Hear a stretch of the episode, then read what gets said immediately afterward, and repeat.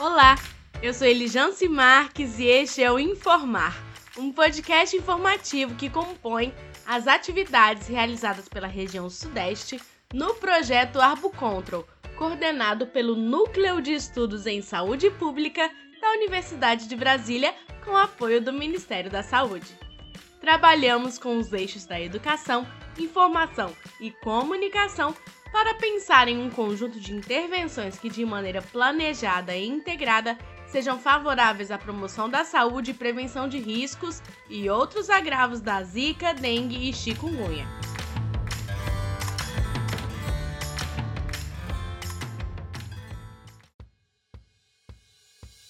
Você sabe o que são arboviroses? As arboviroses são doenças provocadas pelo mosquito Aedes aegypti, também conhecido como mosquito da dengue ou pernilongo rajado. É ele o vetor responsável pela transmissão das arboviroses, que são dengue, zika e chikungunya.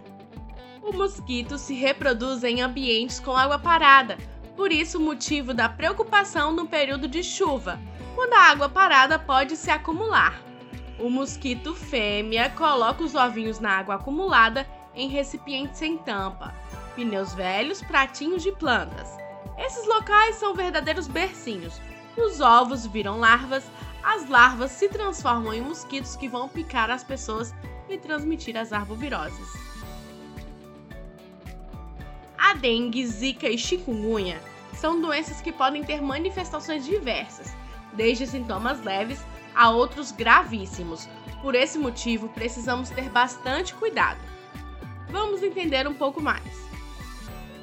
É difícil identificar o Aedes a olho nu, mas ele é bem diferentão. Ele mede menos de um centímetro, tem listras brancas na cabeça e nas pernas, e não conseguimos escutar o seu zumbido quando está por perto.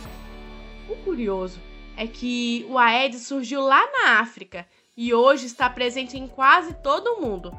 No Brasil, o mosquito chegou no final do século XIX, início do século XX. Isso significa que o problema da contaminação através do mosquito Aedes aegypti não é recente. E mesmo assim, ainda hoje sofremos muito com essas doenças. O Aedes se reproduz em áreas tropicais e subtropicais, se adaptando melhor em zonas urbanas circula facilmente nas nossas casas porque consegue se reproduzir em água limpa acumulada. Também é capaz de se reproduzir em água contaminada, poluída ou de esgoto, ou seja, está por toda parte. A relação entre ambiente e saúde é importante para que haja maior prevenção dos agravos à saúde. Entrevistamos a biomédica e pesquisadora da Fiocruz, Bárbara Campos Silva Valente, que nos fala sobre o surgimento e disseminação das arboviroses. O surgimento e disseminação das arboviroses depende da presença e abundância de vetores e a formação de seus criadouros, que por sua vez estão relacionados com diversos fatores sociais, econômicos e ambientais o acesso das populações ao fornecimento de água e coleta de lixo é um problema grave que favorece a persistência do ciclo da dengue, chikungunya e zika. A coleta e destinação do lixo doméstico muitas vezes não é feita nas áreas de mais difícil acesso, o que leva muitos moradores a improvisar formas para destinar o resíduo, como exemplo, depositando-o em terrenos e encostas desocupadas. O abastecimento irregular de água também leva as pessoas a armazenarem água em galões e caixas d'água que podem não estar em bom estado de conservação e sem a tampa. Além disso, o acúmulo de embalagens e recipientes plásticos em nossas casas podem produzir possíveis focos de mosquito. Para as ações mais eficientes de controle das arboviroses, é importante cuidar do que está ao nosso alcance como verificar se os recipientes que armazenamos água estão em bom estado e tampados, se há algum recipiente plástico em nossa casa que possa servir de criadouro para os vetores das arboviroses.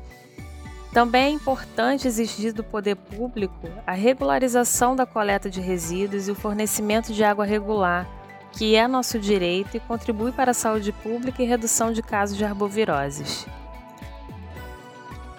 Nossa participação na prevenção dessas doenças é fundamental. Temos que vistoriar todos os cantinhos do quintal. As larvas são muito sensíveis à luz e por isso se desenvolvem melhor em águas turvas. E o controle delas é bem difícil. Então, se não tomarmos cuidado, nossa casa pode virar uma maternidade de mosquitos. Uma vez que os ovos são deixados pela fêmea e como eles são bem resistentes, passam pelo período de incubação e as larvas se desenvolvem rapidamente, dando origem às pupas. Pupa é o nome que se dá quando o inseto ainda não virou mosquito adulto. Outra curiosidade é que, para cuidar das larvas, as fêmeas se alimentam de sangue, que matura seus ovos, enquanto os machos alimentam-se apenas de substâncias vegetais e mais açucaradas, por exemplo.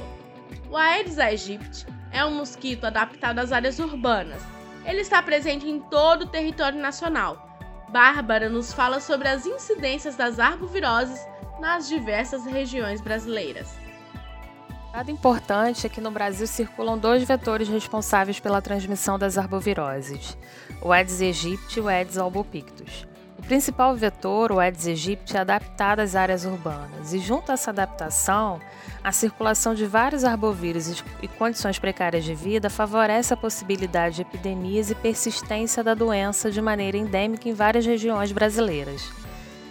No Brasil, a dengue está distribuída por todas as regiões, com maior incidência no ano de 2021 na região centro-oeste, com aumento na região sul, seguida da região sudeste, nordeste e norte. Quanto à chikungunya, a região Nordeste apresenta atualmente a maior incidência, seguida das regiões Sudeste e Centro-Oeste. Na Zika, a região Centro-Oeste também apresenta maior incidência, com uma expressiva incidência na região Norte.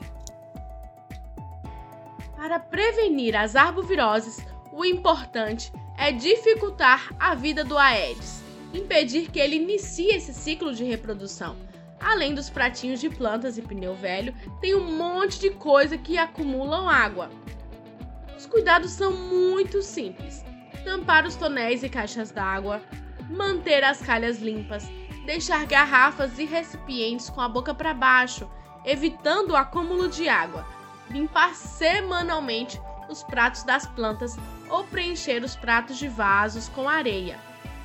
Tampar as lixeiras, limpar ralos e colocar telas, evitar deixar pneus e outros materiais em local que seja fácil o acúmulo de água, manter lonas para materiais de construção e piscinas sempre esticadas para não acumular água, por exemplo.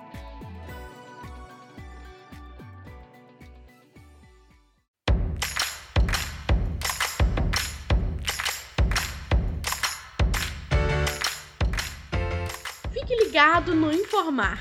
Nos próximos episódios traremos entrevistas e conhecimento científico sobre cada uma das arboviroses.